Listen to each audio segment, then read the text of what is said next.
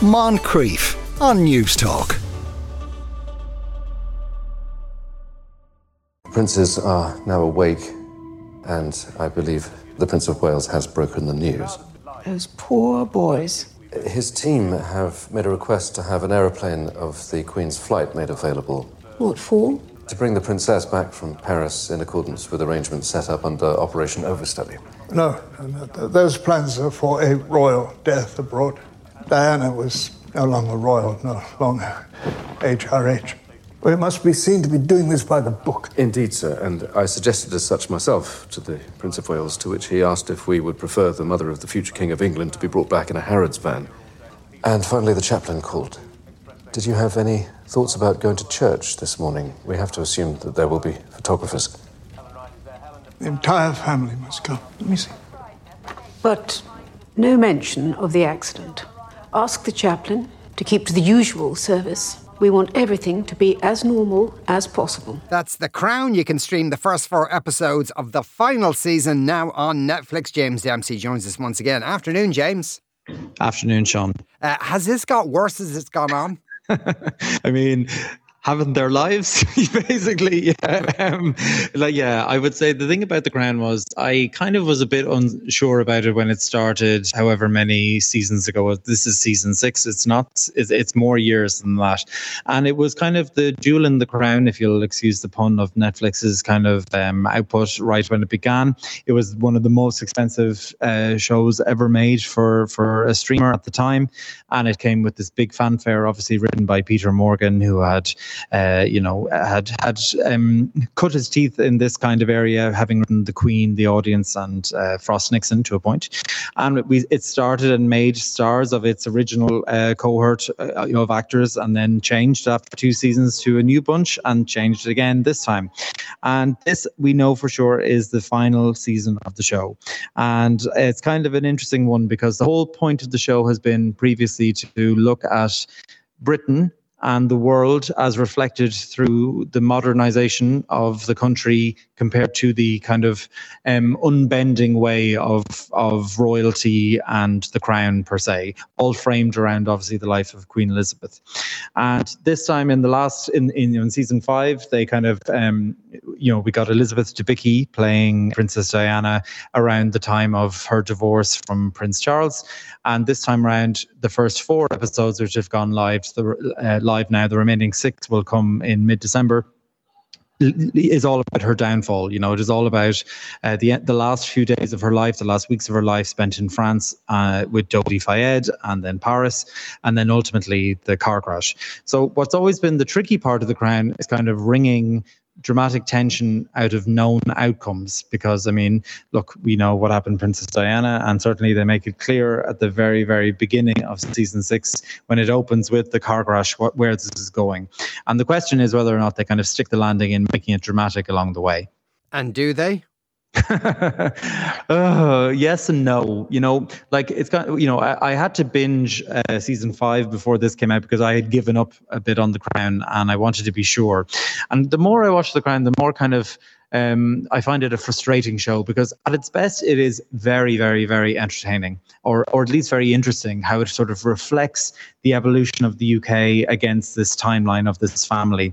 Um, but when it's at its worst, it's really self-indulgent and rather silly. And I find that my major criticism of it at its debut was it almost had like nothing critical to say about um, monarchy as an institution. Whether or not it was critical of the family, certainly it had its its its gripes.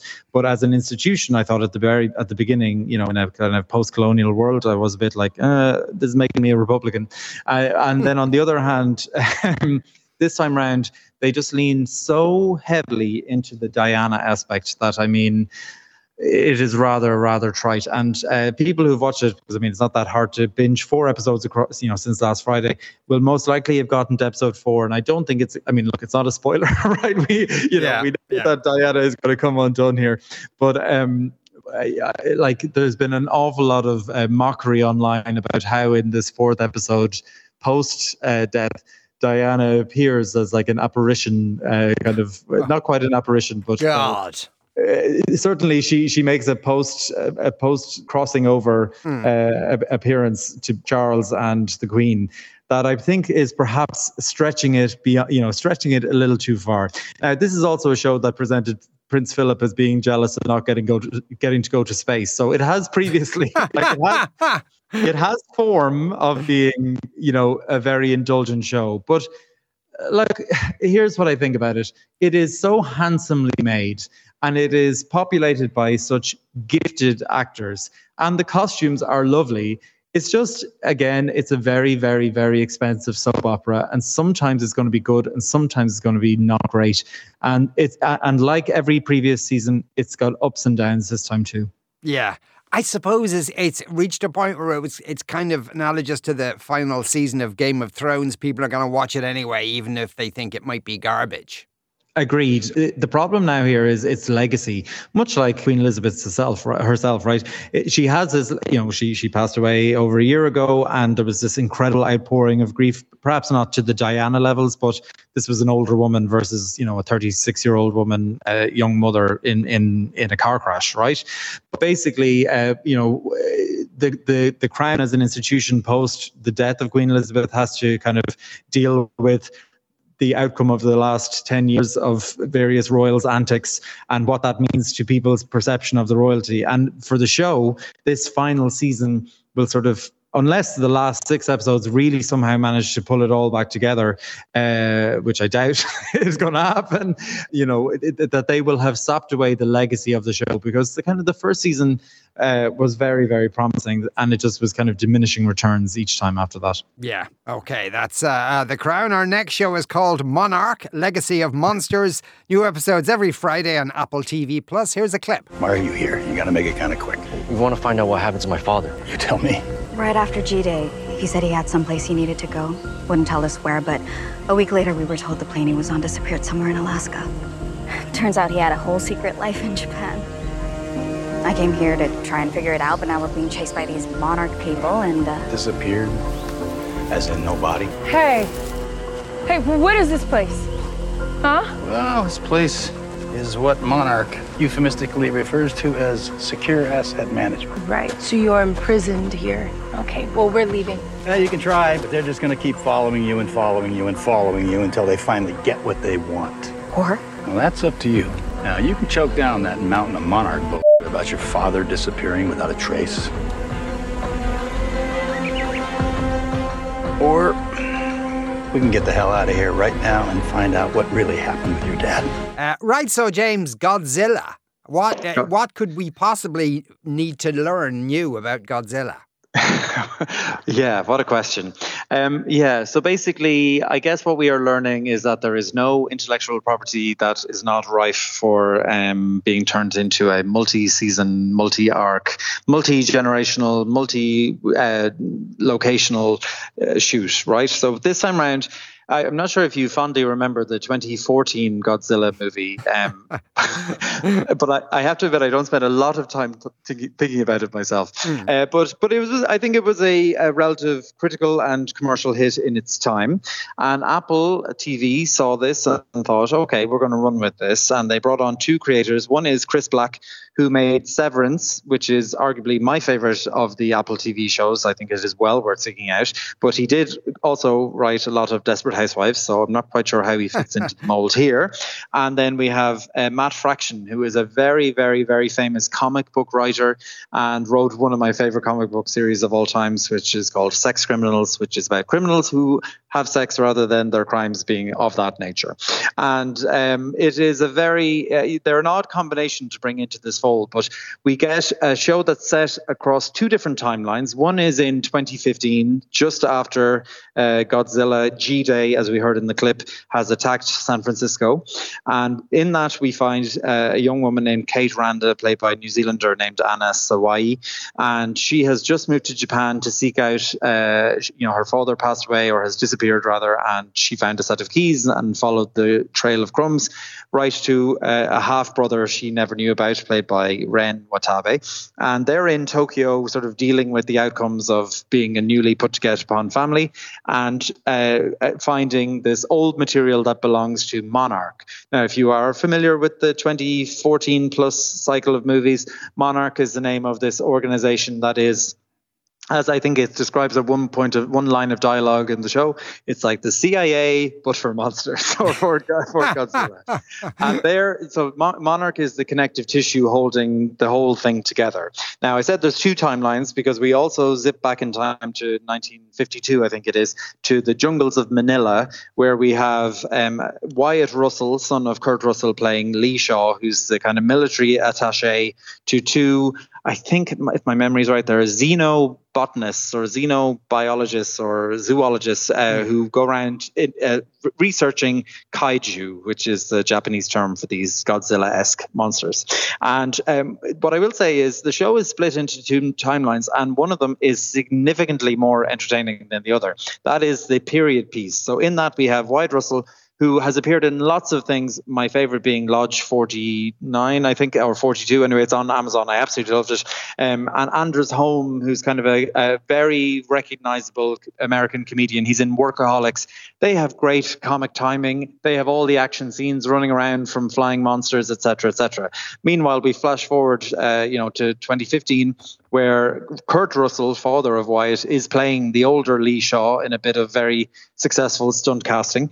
And uh, in that timeline, we have people going around feeling, you know, maudlin, uh, maudlin worries about um, you know monsters arriving, but no sign of the monsters arriving. And what I always say is like when you're in a monster show, you want the monsters to be actually there. So yeah. it's basically a tale of two halves, one of which is significantly more entertaining than the other as for the sum of its parts, it kind of adds up to an all right show, but I kind of wish they'd just focused on the period piece, really. Yeah, and in terms of the general story arc, what mystery is Cate trying to uncover? So, what she's trying to uncover is that her father has disappeared and is presumed dead. She met him, as we see in flashbacks to 2015 uh, or 2014, maybe. She um, she met him post G Day in San Francisco, and he's like, "Everything's going to be all right. I'm just going off on the secret mission. I'll be right back." and of course, his plane disappeared. There's no sign of his body, and where has he gone? So, while hoping to un- unearth that mystery, she has gone to Japan where she encounters the long lost brother, half brother she never knew she had. And they both team up with the older version of Lee Shaw, that is Kurt Russell, to try and track down their dad, while also presumably at some point encountering various different kaiju. Okay. All right. Yeah. Yeah, oh, it's grand. It's, it's grand. yeah, from the sound of it. Right, our third show is Six Silent Killings, Ireland's Vanishing Triangle. You can stream now on Now TV and Sky Documentaries. Here's a clip. Then the following year, a young teenage girl, Ciara Breen, snuck out of her mum's home in Dundalk one evening. She was never seen again. And then there was Fiona Sinnott, the single mum from Wexford, last seen in the company of her ex boyfriend at a night out with her friends in the pub. It actually scares you to think that, you know, somebody can actually go missing. Just like that. In, in a town that's so full of people. Here we are, we have five women missing. There was absolutely something going on. How could there be like five murderers around the place? They've all been blessed, leaving no trace with no bodies. It's impossible. These women, they were here and now they're gone. And where are they? The question is, where are they? Right, so James, I suppose the names Annie McCarrick and Jojo Dullard uh, would be uh, uh, that's just two of the uh, the women that they uh, mm-hmm. talk about in this documentary. That'd be very uh, familiar to people. Are they by saying by locating it all in one particular area? Are they trying to create some sort of link between the disappearances of all these women?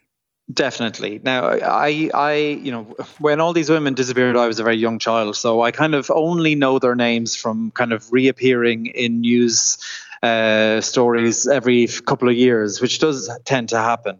But this documentary is framed around the concept that perhaps there was, you know, someone linked to a number of these uh, disappearances and presumed murders, essentially. Now, what it kind of is is a very frustrating addition to the true crime documentary series because although it is beautifully made and they got great value out of their uh, drone in taking very very moody and atmospheric footage of the Wicklow Mountains, it again is another kind of true crime that just asks you know it's a it, it asks these questions but provides very little answers. And what i find particularly or what i found frustrating about it is it asks the questions without really even giving space for the answers to be told.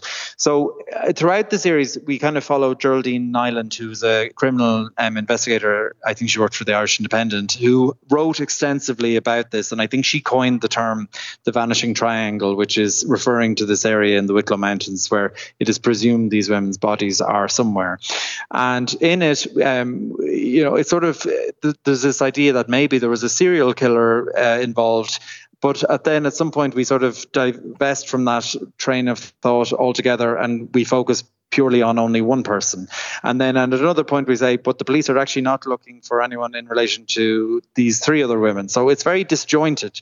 The point it's trying to make is that, you know, or one of the questions it asks is, was misogyny part of the reason why uh, you know police investigations weren't more uh, weren't faster to get off or weren't more detailed or more um, probing as in you know this is sort of oh these women they just kind of not that that you know what they what whatever they were up to might have led to a more dangerous life or something like that. And that's a totally fair, justifiable question to ask, but not if you're not going to really probe it as a question. You know, it's sort of I, I, you know, I, I the, the director, a woman named Colette Camden. You know, I've seen other shows of her. She made a show that was on Netflix last year called The Hatchet Wielding Hitchhiker, which I reviewed on this lot and remember finding quite enjoyable. Yeah. But this this for me is just a kind of um, unsatisfactory, unsatisfactory, but incredibly sad addition to the to the true crime sort of canon. Like where I found it, its most compelling was actually it opens with kind of home video footage of Annie McCarrick, uh, talk, you know, talking directly into the camera, and it's very chilling seeing this young woman completely full of life, uh, then just disappear you know, and yeah. no one know where she went. And and if the show, the kind of the show, um, it focuses more on her and a lot, quite a lot on Deirdre Jacobs, but the other women there, Fiona Pender, Ciara Breen, Jojo Dullard, Fiona Sinnott, some of them get very short shrift in the kind of uh, description of who they were or what even their disappearance is. So it's just a very uneven and kind of snapshot look at the mystery without really getting to grips with an outcome because of course there is no outcome. If we yeah. knew that, you know, if there were, if there were, we would already know what it is. Yeah, indeed. Those three shows are The Crown. You can stream the first four episodes of the final season now on Netflix. Monarch, Legacy of Monsters, new episodes every Friday on Apple TV Plus, and Six Silent Killings, Ireland's Vanishing Triangle. You can stream now on Now TV and Sky Documentaries. James Dempsey, thank you very much. Thank you. You are listening to the Moncrieff Show on Newstalk. We're going to take a break. After that, the Fluffy Planet. Moncrieff, weekdays at 2 p.m. on Newstalk.